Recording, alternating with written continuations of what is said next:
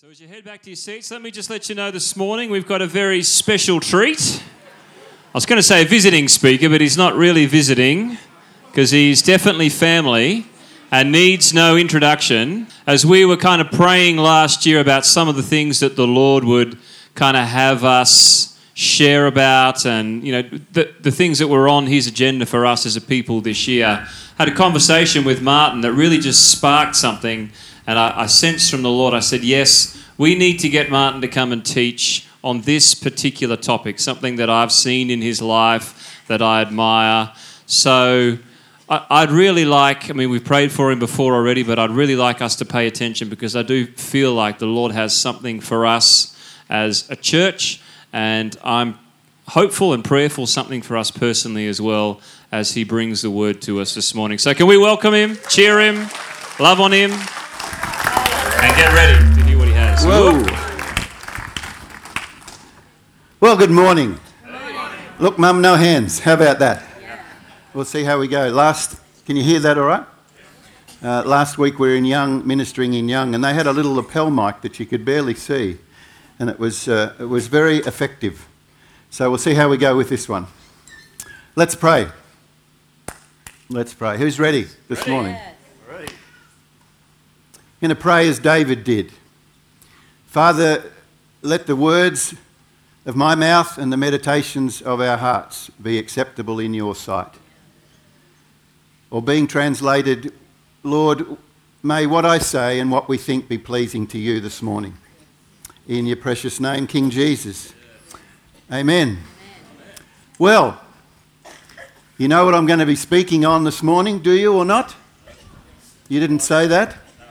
Well, I have uh, the awesome privilege, uh, and uh, I'm excited this morning to speak to you about the area of finance. If you don't like the word finance, we could use money. If you don't like money, well, I'm going to talk about both of those this morning. And uh, before you switch off and think, well, here we go again, let me encourage you to stay focused because there will be a short test at the end. Uh, seriously, though, this is one of my uh, favourite topics on which to speak because I've found uh, great freedom in this area since the Lord opened my eyes to what His Word said. This April we'll see, 12th uh, of April, we'll see me um, having walked with the Lord for 50 years. I have to raise the bat. You raise the bat for a half century? And although I'm not 50, I'm a little older than that, I've been in church all my life. It was the 12th of April 1970 that I gave my life to the Lord. But you know, for 19 years of those 50, I never heard one message on tithing. I never heard one message on giving. I never heard one message on finance, economics, money, or any of those dollar sign type topics. Until I was 31. And then I had some really solid teaching in that area, and it opened up a whole world of freedom yeah. that had been kept from me and us, um, not maliciously, but in error. And I know, because I've been on the planet a long time, I know some of the excesses in, this, in teaching in this area. Believe me, I've sat under most of it in various places at various times. But I also know that when we react to error, we often create another error. And in churches all over the place, we, we almost apologise for speaking on this topic because of the abuses of others. And if you hear any manipulation or uh, arm twisting, you won't hear it this morning, but if you're sitting in a church somewhere and you hear that sort of thing, well, avoid it at all costs because it's not what the Bible says. So I was genuinely, genuinely excited when Andrew uh, approached me late last year, and I've been working on this message ever since. In little ways, because the Holy Spirit will just whisper something to you and you jot it down. And I've had pages and pages of notes that I've hopefully got down to something this morning that's worthwhile. So, why am I so excited? Well, simply because it's one of the most misunderstood and poorly taught facets of the kingdom. So much so, as I've already said, that many churches just don't go there. It's a taboo subject. But then they wonder why they have insufficient resources to do the work to which they believe they're called. And I grew up in a church where second hand was good enough. Uh, this will really age me, but the old Roneo machines that you used to run off, the Gestetner machines that you used to run off all your song sheets. And yeah, you don't have any idea.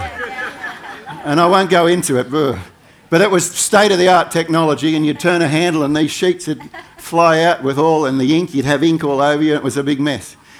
But the church would often reuse the things ad nauseum until your song sheets just looked like hieroglyphics because they were overlaid with 45 previous song sheets. You'd recycle the tea bags and send them off to the missionaries in China, and you'd have international roast, uh, which is just, anyway, we better not go there. But they wondered why they had insufficient resources to do the work to which they're called. But to me, that's insanity. To keep doing something the same way and expect a different result. They say that's insanity. So when, when uh, Andrew asked me, I was just so excited, as you're probably gathering. So this morning, I want to do some teaching, share some personal experience and stories with you, and encourage you, all of us, in this vital area of kingdom life. And hopefully, I'll have us out of here sometime just before afternoon tea. If honest to do this justice, to do this justice, we would need more than one week. And that was offered to me, but I thought, let's just give it one week. So I'm going to give it my best shot. So the faster you listen, the quicker we'll be through. I grew up in a home of saving for a rainy day. One of my mum's pet expressions was, you've got to save for a rainy day. You know, if you save for a rainy day, you'll sooner or later get one maybe we should be saving for a rainy day.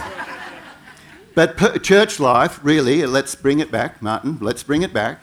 Church life was more about a poverty mindset. Near enough's good enough. You know, we'll just, we'll just get by. Well, Jesus wasn't a near enough's good enough saviour. He didn't go, I was sharing with our team yesterday, not on finance, but I was sharing with our team yesterday. He didn't go to the cross and say, Well, I did the best I could. It's nearly finished, but I'm out of here. Did he? He gave it all. And he didn't leave any stone unturned until all the work that the Father had given him to do was complete. He's not a, a, a near enough's good enough sort of Saviour. So I don't think we should have a near enough's good enough approach to our finance and our giving. Or we should maybe change the song to nearly all to Jesus. I'll surrender, nearly all to Him I'll freely give. Proverbs 11:24 says there is one who scatters and yet increases more. But there's one who withholds more than is right and it leads to poverty. So in a group this size, it's safe to assume that some of you, like I was at 31, don't put your hand up if you're 31, may never have had any teaching on this area and on this profoundly important subject. So here goes. It may surprise you to learn that the Bible speaks about money, wealth, and possessions in more than 2,300 verses. 2,300 verses. And Jesus spoke on money around 15% of his preaching and in 11 of the 39 parables that we read in the Gospels. Not because he was obsessed with it, but because he wanted to teach his followers about the freedom that is found when we get the kingdom thing right. You've heard me say it probably many times because it's sort of a pet saying. If you want kingdom results, you've got to do it the kingdom way. This is one of those areas. He also taught it was clearly a matter of the heart. Matthew 6:21, where your treasure is, there your heart will be also. Um, hitting the pause button, they prayed for me out the back this morning for courage and boldness. And I think that was very appropriate. So, right at the start, money, our attitude to money, if you like, and giving reveals our heart. One writer put it this way whether we hoard money or are envious of another's wealth or use money not our own, that's called debt, then there's a good chance we have been seduced by it and it reveals our spiritual condition. Jesus said, did he not? You can't serve God and mammon. So let me also say at this point don't interpret my zeal for this topic as manipulation. I've just found it a wonderful privilege to use finances to shape the course of history. Well, that's a grandiose statement. Yes, it is. But when you meet someone's need, or you're able to bless someone out of the abundance that God has poured into you, it changes the course of history for them. And I can humbly say today that we have been the recipients of the generosity of, of many people in this congregation. And I can humbly say to you this morning, too, that it's changed the course of our history. And for that, we are profoundly grateful. Only one of them here today, but I get tremendous joy in giving gifts to my children. I don't think any of my grandchildren are here this morning. I get an immense pleasure out of giving gifts to my kids and my grandkids. How many know my Father in heaven is a better dad than I am? Well, you didn't have to agree so enthusiastically. So I can take from that how much more pleasure does he derive from giving gifts to his children and blessing us in a way that's beyond our imagination. So, you know where we're headed, and to keep me on track, we're going to look at tithes, offerings, bring a distinction between the two, and bring some encouragement to close it out at no extra charge. So that's the introduction over. Who's still with me? Good. No one's left the building, and I think there's only two asleep. So, so far, we're, we're good. The tithe is mentioned first in Genesis 14 20, where Abraham gives a tithe of all he had to Melchizedek. Some of you will know the story. Therefore, it was in place before the law. Before the law, before Moses went up on the mountain. Yes? yes? We read in Leviticus. Whose favourite book is Leviticus? Nobody? Good. Chapter 27, verse 30. All the tithe, everybody say all. all. All the tithe of the land, whether of the seed of the land or the fruit of the tree, is the Lord's it belongs to Him. It's holy to Him. And this is, I believe, a key principle to understand. The tithe belongs to the Lord, it's not ours, it's holy. It belongs to Him. In other words, we don't pay our tithes. I've heard it said in churches sometimes, it's time to pay our tithes. Well, we don't pay our tithes like we pay our electricity bill. That's a bill. This is His. It's very different. The bill is something they give you because you've used something of theirs. The tithe is His and it belongs to Him and it's holy. It's really a decision of lordship. If He's not Lord of all, He's not Lord at all. So, does He need our money? Well, of course not. Of course not. His streets are paved with gold.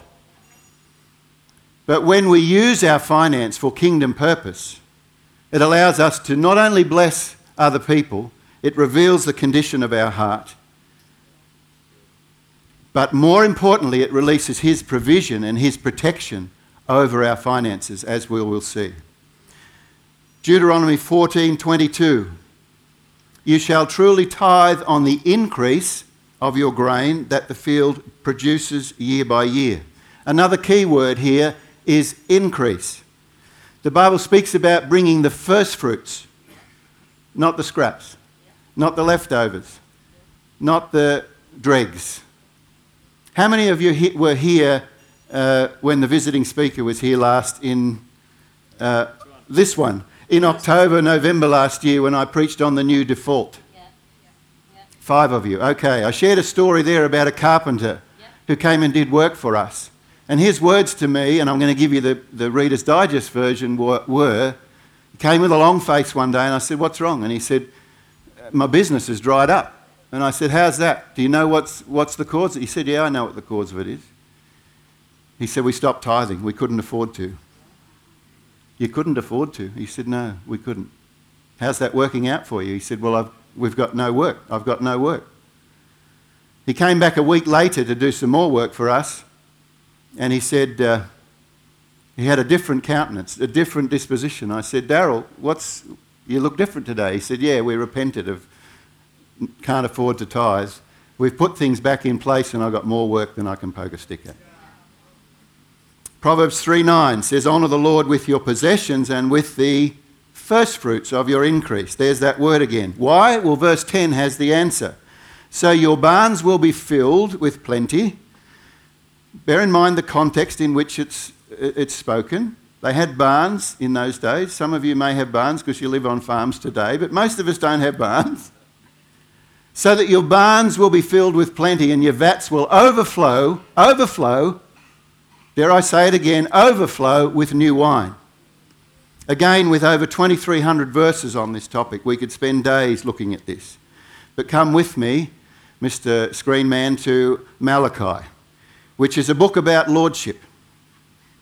Read it for yourself. We don't have time to do a study on the whole book this morning. Malachi 3, verse 6 says, For I am the Lord, I do not change. And then verse 8 says, Will a man rob God? Yet you have robbed me. But you say, that little phrase, but you say, is mentioned 36 times in the book of Malachi. 36 times. In other words, he's saying, Here, here's something, here's a principle, but you say. Here's another principle, but you say. 36 times. But you say, In what way have we robbed you? In tithes and offerings. Bring all. You've got to work with me this morning. Everybody say all. Oh, you're a good crowd this morning. Bring all the tithes into the storehouse. Say, storehouse. That there may be food in my house, and try me now in this. If you like, thereby put me to the test in this translation, in the ESV. Thereby put me to the test, says the Lord of hosts, if I will not open for you the windows of heaven and pour out on you such a blessing that you cannot contain it. There would not be enough room to receive it. The ESV says there will be no more need. Who would love to be in a place of no more need? Put two hands up if you want to. And he goes on to say, And I will rebuke the devourer for your sakes, so that he will not destroy the fruit of your ground, nor shall the vine fail to bear fruit for you in the field, says the Lord of hosts. Now I know again, from first hand experience, that this scripture has been used to say, well, you give to God and you'll get blessed. You'll get the mortgage paid off and you'll have three cars in the garage and the, the lap pool in the backyard. No, no, no. That's not what he's saying. It's not what's said. That's wrong, it's manipulation, and it should be avoided like the plague. However, again, if we never speak on this topic because others have misused it, we create an error. Hosea 4:6 says, My people are destroyed through lack of knowledge.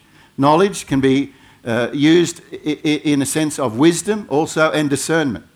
So we, we actually, as preachers, cut people off from understanding what the kingdom is all about if we never speak on certain topics. It could be money, money it could be sex, it could be anything that are taboo sub- subjects in church. We actually cut the congregation off from learning the truth. Now, I know you can go and read it yourself, but my people are destroyed like I was for 31 years. Half my life I never knew about tithing and giving. It was a gold coin donation at the door. Well, that's okay for a pleasant Sunday afternoon, a PSA as we used to have them in the Methodist Church. You'd come and someone would play the organ or play hymns, and they were lovely. But to get in, you gave a gold coin donation. God's not a gold coin donation God.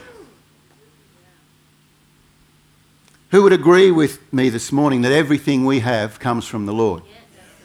Do we have any self made men or women here this morning? Okay, I want, to catch, I want you to catch this today. When we return that which belongs to the Lord, we have 90% of our income left over for us to do what that which we feel led to do. But here's the kicker. Here's the, here's the blessing in it devourer free. And I want to put to you this morning, you haven't got to be good at maths, I want to put to you this morning that 90% devourer free is always going to be a lot more than 100% with a, a lurking devourer. Did you get that? 90% devourer free is always going to be bigger and better than 100% with a lurking devourer. And the devourer can look like all sorts of things.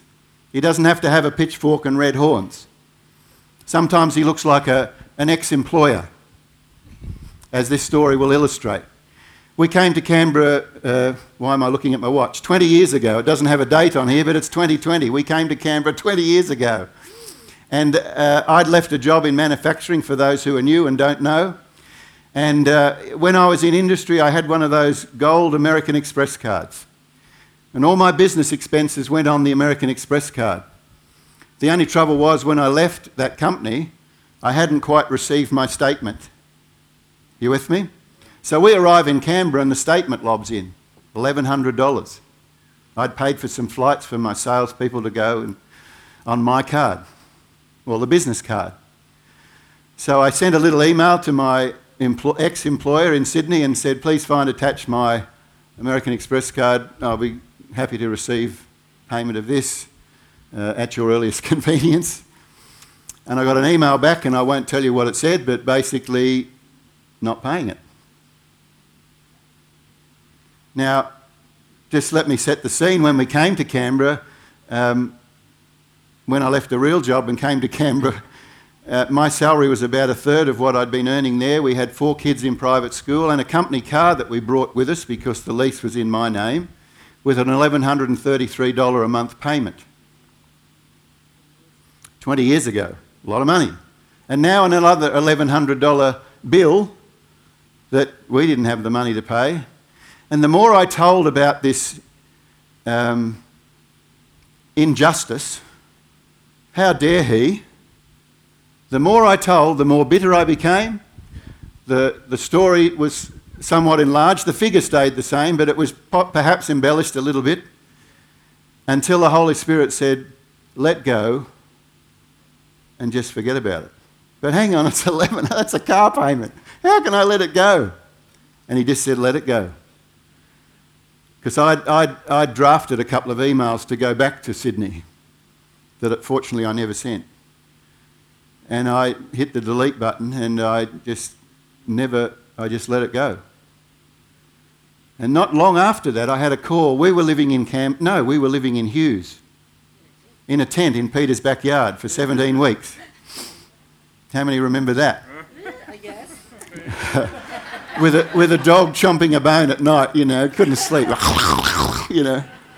17 weeks, and they said, You'll freeze to death out there. And uh, the, the temperature went sub zero the day we moved into our house in May, 17th of May. Unheard of. Anyway, where was I? In the tent, that's right. We're living in a tent in Hughes. The church is at Fyshwick and the school is at Wanniassa. We had one car. So, about in the scheme of things, five minutes after I let that bill go, that debt go, someone rang me and said, You'll need a, a second car. Tell me about it. I've got one that I can't afford that was a people mover because we had an army of kids that had to be moved to school. And how are we going to meet the payments, etc., and so on. Uh, you'll need a second car. I want to take you car shopping. And I thought, well, that's great, but I don't have no money. so we went car shopping with this person and found a, a, a lovely second-hand white Camry. Remember that car? It survived teaching four kids to drive. One, one of the kids, who shall remain nameless, said to me on one of those driving lessons, Dad, what's that smell? And I said, Well, that's just the clutch because we've done a burnout half the length of Stirling car park. That car, that car survived, you know, 200 and I don't know how many thousand kilometres and all sorts of treatment. But as we went car shopping, this person paid cash for the car signed the rego papers and gave them to me. And in that year alone, I could tell you story after story. In that year alone, we received over $11,000 worth of gifts and blessings out of the blue. Because the Lord said, Forgive the debt. As we return what belongs to God, we release the blessing over the remaining 90%. It's the only place, the only place in Scripture where he says, Put me to the test. Clint Eastwood would put it this way Go ahead, make my day. well, you don't know that I can hear some of you thinking, because I've been there. You don't know the challenges I'm facing. Well, let me tell you again humbly, but hear my heart. I could tell you story after story of financial challenges that we have faced, including not knowing on many occasions where our next meal would come from. And that's pretty tough when you've got four kids who are saying, What are we having for dinner? Pretty tough when you've got a son who you've taken to cricket on Saturday morning who said, Dad, can we go and get a drink after cricket? And I say, No, mate, I've got no money. And he said, Well, just go to that machine up at the. You put your card in it and money comes out. And as a seven or eight year old or whatever, I had to say to him that you can only get out if there's something in there, week after week. I've shared here previously how we nearly lost absolutely everything a few years ago through no fault of our own. Everything.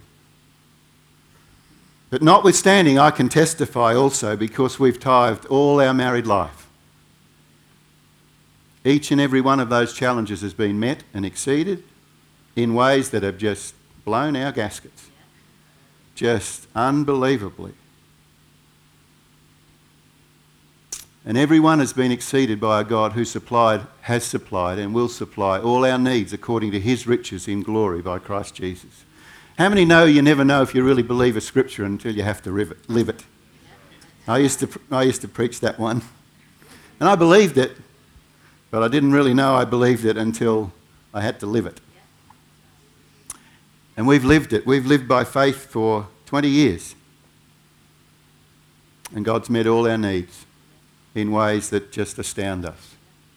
We reached a point of getting to the place of saying, well, you don't have to prove your faithfulness to us anymore. What we've got to prove is our ability to walk in that faithfulness.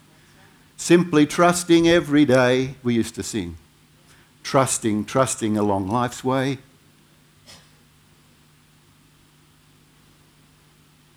The Bible doesn't say we'll be challenge free, but the devourer will be rebuked, and God's got it covered. See, tithing's not something we have to do, it's a joy and a privilege. And at the end of the day, we're simply returning to Him that which is His anyway. For Martin and Roz, tithing is SOP, standard operating procedure. We get a blessing, doesn't matter whether it's $50 or $5,000. The tithe, we do it this way now, transfer done. I'm not saying that with pride or arrogance or look at me, I'm saying that's just what we do. Because that's what we do, and that's what we've always done. How many of you are encouraged or inspired by a testimony of healing? Okay. How many of you are encouraged or inspired by the testimony of a financial miracle? Should be the same number at least. I don't, I don't want any of this to be about me. But again, if God can do it for me and this lovely lady, He can do it for all of us. In a previous church, we were part of a, a group called 100 Kingdom Men, which, which was birthed out of a, um, a men's retreat. And the centurion, the, the, the concept of a centurion, you know, he was in charge of 100 men. And it was birthed on a Saturday, and I can almost still, almost still see and hear the message. But these were people who really believed that God had called them to finance the work of the kingdom. Not everybody's called to do that. But we really felt, because we're in business, and felt that God was calling us to, to, to be a part of this. We were to be a part of it. So there was breakfasts on Saturday mornings, you know, once a month or what have you. And I've sat there with people standing here saying, well, you know, I gave and I've just signed this $25 million contract. And I've got, you know, and it, there was no manipulation. It was just people sharing testimony. But I got to a point with attitude I'm just sharing my heart here. Where if I heard another story like that, I wanted to give someone the Liverpool kiss, you know? Because it had never happened to me. until one day. Until one day we received a cheque in the mail. Until one day we received a little card after church one morning and with, with a cheque in it. Here's a contribution to your daughter's wedding that had us weeping. We were in a, Peter, and Peter's not here, but he and Ros and I and a few others were at a conference in Brisbane or Sunshine Coast or somewhere in Queensland in 2008. It was March of two, probably February of 2008. And this, without going into all of that, the speaker shared a, a, a story about um, seed. You know, here's a, here's, here's a really big principle for you. this is really profound. If you want more tomatoes, plant more seeds. If you want more pumpkins, plant more pumpkin seeds. How about that? I know you've got to prune, you know, fruit trees and what have you and all of that. But if you want more fruit, you've got to plant more seed. And this guy had a whole message on seed. And he, he shared how he he every time he sowed seed, he would reap fruit. Isn't that surprising? The Bible says back in Genesis that seed time and harvest will not end until the Lord returns. So it's a, a universal principle. It's not Old Testament, it's universal. Are you with me? So I just felt to start a, a, a, a spreadsheet on my computer called the $100 seed file. And so I've been keeping that spreadsheet, because that's me, um, since March 2008. So every time we sow seed, because sometimes the Lord will prompt you to just sow some seed. It might be buy a fridge for somebody, or it might be pay for someone's groceries in Aldi whatever it is. If he prompts you to, to, to sow seed, I've just recorded the amount. Might be $50, it might be whatever. You with me? That's the left column. And then when we, when we have fruit coming, there's a right hand column. And every time there's a fruit, there's another entry in the left hand column because there's a tithe on the fruit. See, we just recycle money. We're not money launderers, but we recycle money. because it's not ours, it's his. So the column down here, since March 2008, living by faith, I looked at it yesterday. Round figures, it's $50,000 since March 2008. The figure in the right hand column is nearly six times that. Do the math. How many know that's a good harvest from some seed? We had an ILSOM, uh, International Leader School of Ministry, here oh, a long time ago. Who were here for that school? Place was packed. There was 250 people here. And on the, I think the last or the penultimate day, they, they took up an offering uh, in order to run these schools in third world countries where people couldn't afford to come and pay as we had paid to attend. And uh, I think Ros and I were sitting here. We were? Those seats, where Adam is. And, and as is our practice, when the call went out, I leant over to her and said, What do you think we should give? And she said, Well, I think we should give this. And I said, That's amazing. That's the same number I had. It was $500. Right? That's not, there's nothing attached to that. It's just what it is. So we wrote out that it was a credit card slip. We, I didn't have $500 cash on me at the time. Uh, don't carry cash because I've had three teenage daughters, so I learnt that lesson. Daddy, got any money? No, I haven't. So I wrote the credit card thing here walked, I said to Ros, look, I've got to pay a visit. Uh, you know, it was coming to the end of the session. I've got to pay a visit. You put it in the thing. I walked up here, and there was a lady, I won't point to anybody, there was a lady sitting in the second or third back row. And as I walked past, she said, oh, excuse me, could I have the, uh, the, the bank detail? Or no, who do I make out a cheque for the healing rooms?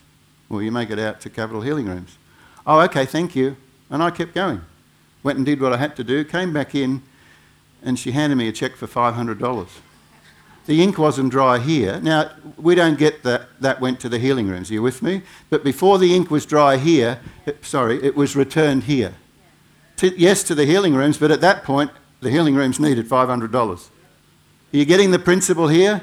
When you honour the Lord with your first fruits, when you give offerings over and above, He has a way of just working it all out and multiplying it. And I think it's incredibly clever.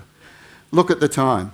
Relevant magazine published an interesting report in 2013 and again in 2016, which investigated the worldwide church and reached this conclusion, and I quote 10 to 25% of the church tithe consistently. That means that 8 to 10 born again Christians don't tithe consistently. Yes? So, bottom line is whether we like it or not, if we fail to return to him that which is his, he won't have sovereignty over our finances. I'll rebuke the devourer on your behalf. This study also showed that if the church were to fully tithe, there would be an extra $165 billion for kingdom purposes. Global impact would be phenomenal. Interesting, isn't it? This, is, this isn't um, welfare from the government, this is from God's people. This is from the church worldwide. It was calculated, and I'm just sharing from this report, it was calculated that 25 billion annually could relieve global hunger and starvation and death from preventable diseases in just five years. 12 billion could eliminate illiteracy, it's hard to say that quickly, in five years. 15 billion could solve all the world's water and sanitary problems, specifically where people live on less than a dollar a day. And we've been to some of those places where people live on less than a dollar a day. And it's pretty terrible. A billion dollars could fund all overseas missions work, leaving 100 billion left over to expand the purposes of God on the planet. Is it any wonder the devourer works so hard to plunder and limit our finances? Is it any wonder that he has preachers not preaching on this because, oh, I might offend somebody? Well, I'm a visiting speaker this morning for all intents and purposes. So if you're offended, my email address is andrew at visioncf.asm.au.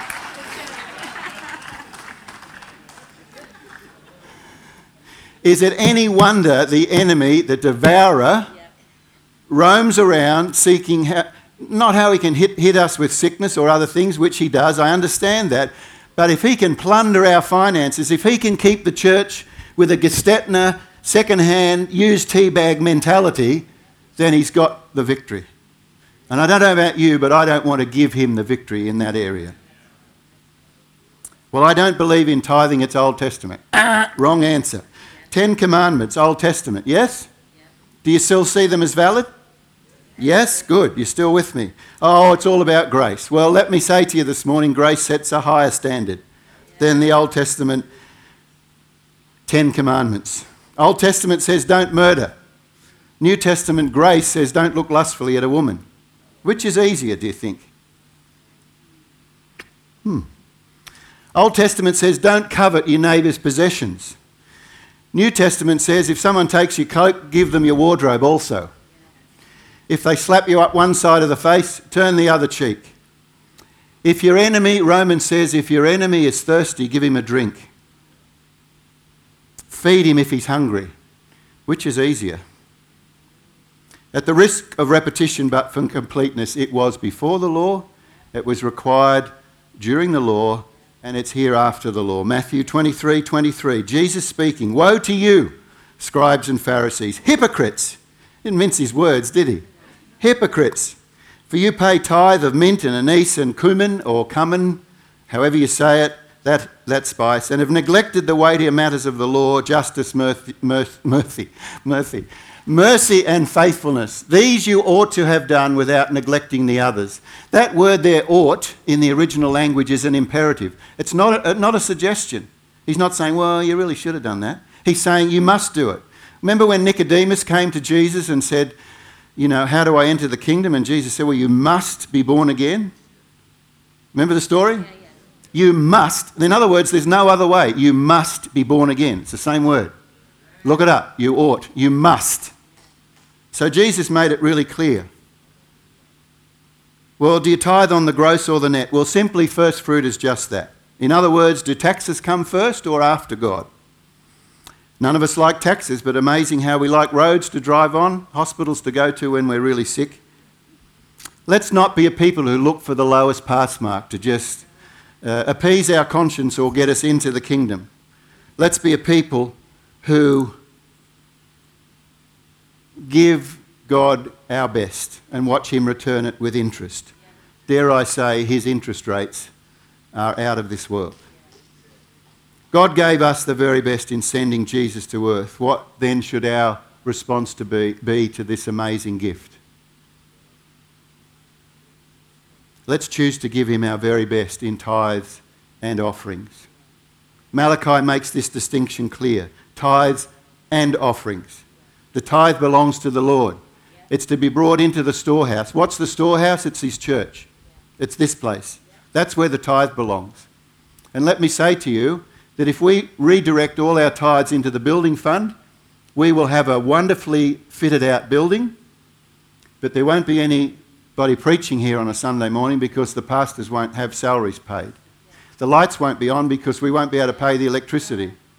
We won't have any phones, and all of the stuff that you and I take for granted coming here on a Sunday just won't be there because the, sto- the tithes are for the storehouse. It says there in Malachi, so what? So there may be, may be food in my house. Offerings are over and above the tithe. The building fund is an offering over and above the tithe. Gone very quiet, but we'll press on anyway. Why do we need the blessing of which Malachi speaks? Why do we need this abundant provision? I've touched on it before. To the extent that there is no need, well, firstly, so there's food in the house and we can resource the needs that arise. Secondly, so we can have an abundance for every good work. How often have you come across a need or a crisis uh, of any, any shape or form and not being able to do something about it because, not just because you don't carry cash, but you, there's simply no money in the machine? I've been there, and it's not a, not a real good place when you see a single mum who needs new tyres on a car or a new alternator or a new gearbox, and you can't do anything about it because you don't have anything. But I want to say to you that when we give the Lord that which is His, He pours out such a blessing that, yes, for us, we're blessed to be a blessing. We're not blessed to have a storehouse and, you know, live in luxury. And there's nothing wrong if you live in luxury. I'm not saying that. But what I'm saying is, if we give to the Lord that which is His, he will pour out His blessing so that we can see a need and say, I can, I can, I've got this. I've got this. Ever gone to a restaurant? This will. Ever gone to a restaurant and seen someone over there who is clearly probably doing it tough and gone up to the to pay your bill and said, I'll, I'll, I'll pay table 34 and pay uh, table 16 as well. Do you know that man? No, I don't. Ever done that? Messes with the checkout, the, the messes with Airhead. In Sydney, you know, we, we used to have this, it wasn't a game, it was just fun. It wasn't a game. But the tollways in Sydney, before they had e tags, sometimes you just drive through and say, I'm paying for the guy behind.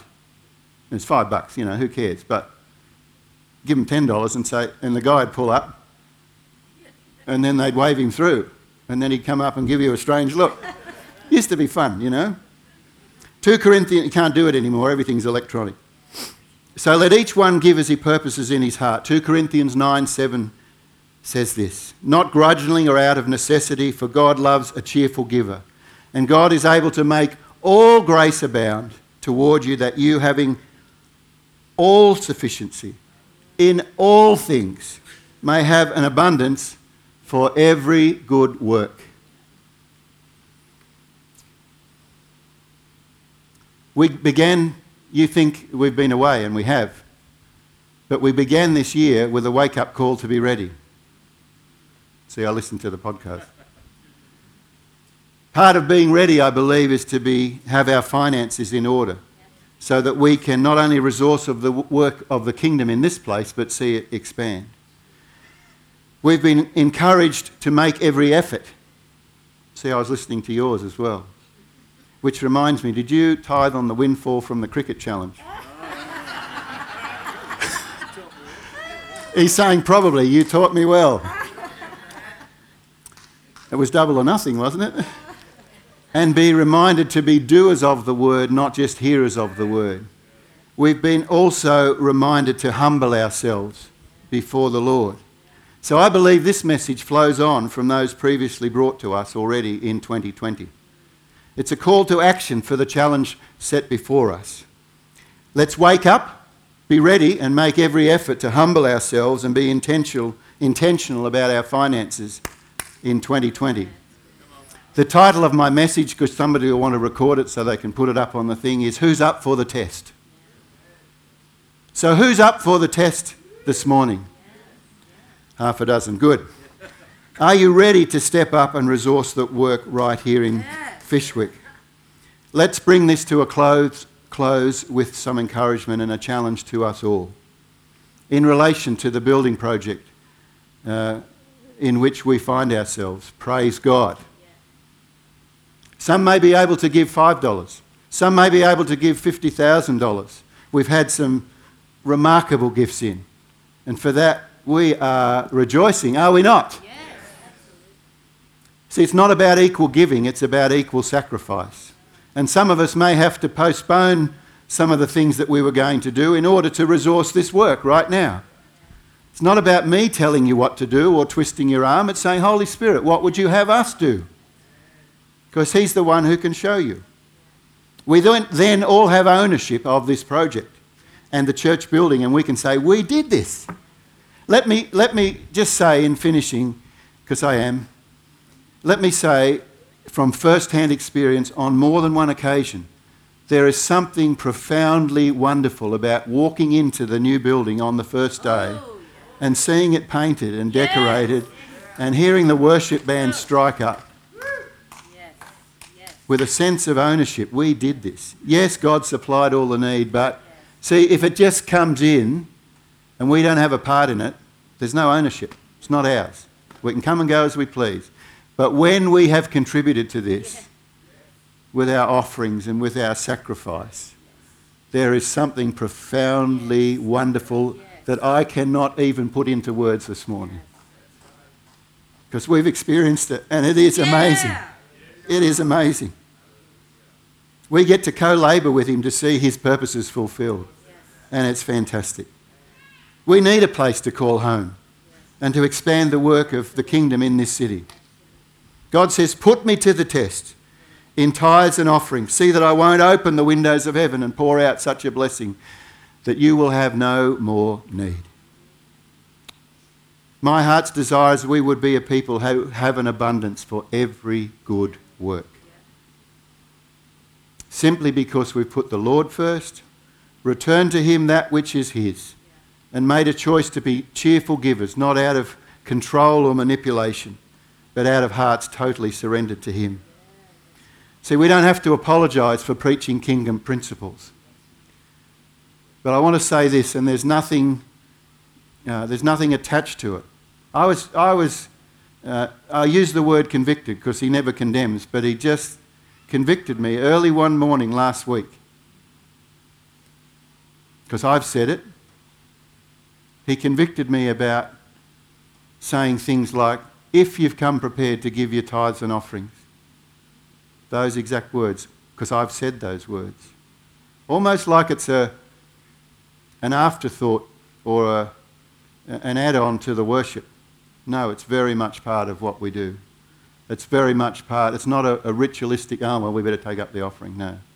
It's very much part of our worship because it reveals our heart. So I want to apologise to you as a congregation for if I've, and I have, for saying, if you've, it's all, you know, you hear my heart in this? It's like, he said, you don't have to say that in, a, in an apologetic way, like, sorry to offend you, but can you take out your tithes and offerings? No, no, no.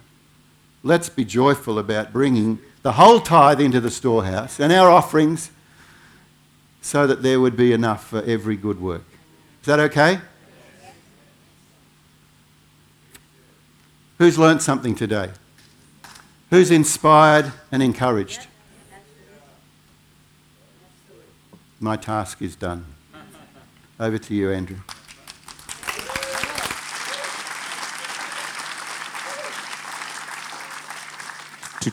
Thank you so much for coming along and sharing. Would you stand? And before Martin heads off, I might just get him to pray for us as well. But you know, I, am prayerful that there has been something stirred in your hearts. For me, if I'm honest, it, it is a challenge, this area. So easy to say, Lord, here's my life, take everything, take my hopes and dreams, just don't touch the wallet. You know, I think it was Martin Luther who said the hardest part of a man to convert it is, wallet, is his wallet. And there can be that tendency, but you know, we want to be a people wholehearted. We want to be a people where it's all about Him, and that includes everything. But I do feel like this is an important area. So, would you pray for us as we conclude in this area? Father, in Jesus' name, we thank you that you are our provider. We thank you that you, you say to us, you encourage us to put you to the test. And we want to be people not who test God, but just do what your word says and put you to the test. That we would be diligent with tithes and offerings. We would be a generous people who give over and above, and that our wallets would be truly converted so that your kingdom can come on this earth more and more, particularly in this place that we call home. And Father, I want to pray for anybody here this morning who needs a financial miracle, who needs a breakthrough. And I pray, Father, that your blessing would be poured out on them in, a, in such a way that they would have no more need. Father, we, we love you. Jesus, we adore you. Holy Spirit, we're so grateful you guide and direct us and bring the wisdom of heaven to us. So as we go into this week, into this year, may we be a generous people who are prepared to step up to the challenge, not just with the building project, but that we would see an abundance for every good work. For the glory of your name, King Jesus. Amen. Amen. Can we get the prayer team up here? I know it's been warm this morning. Thank you.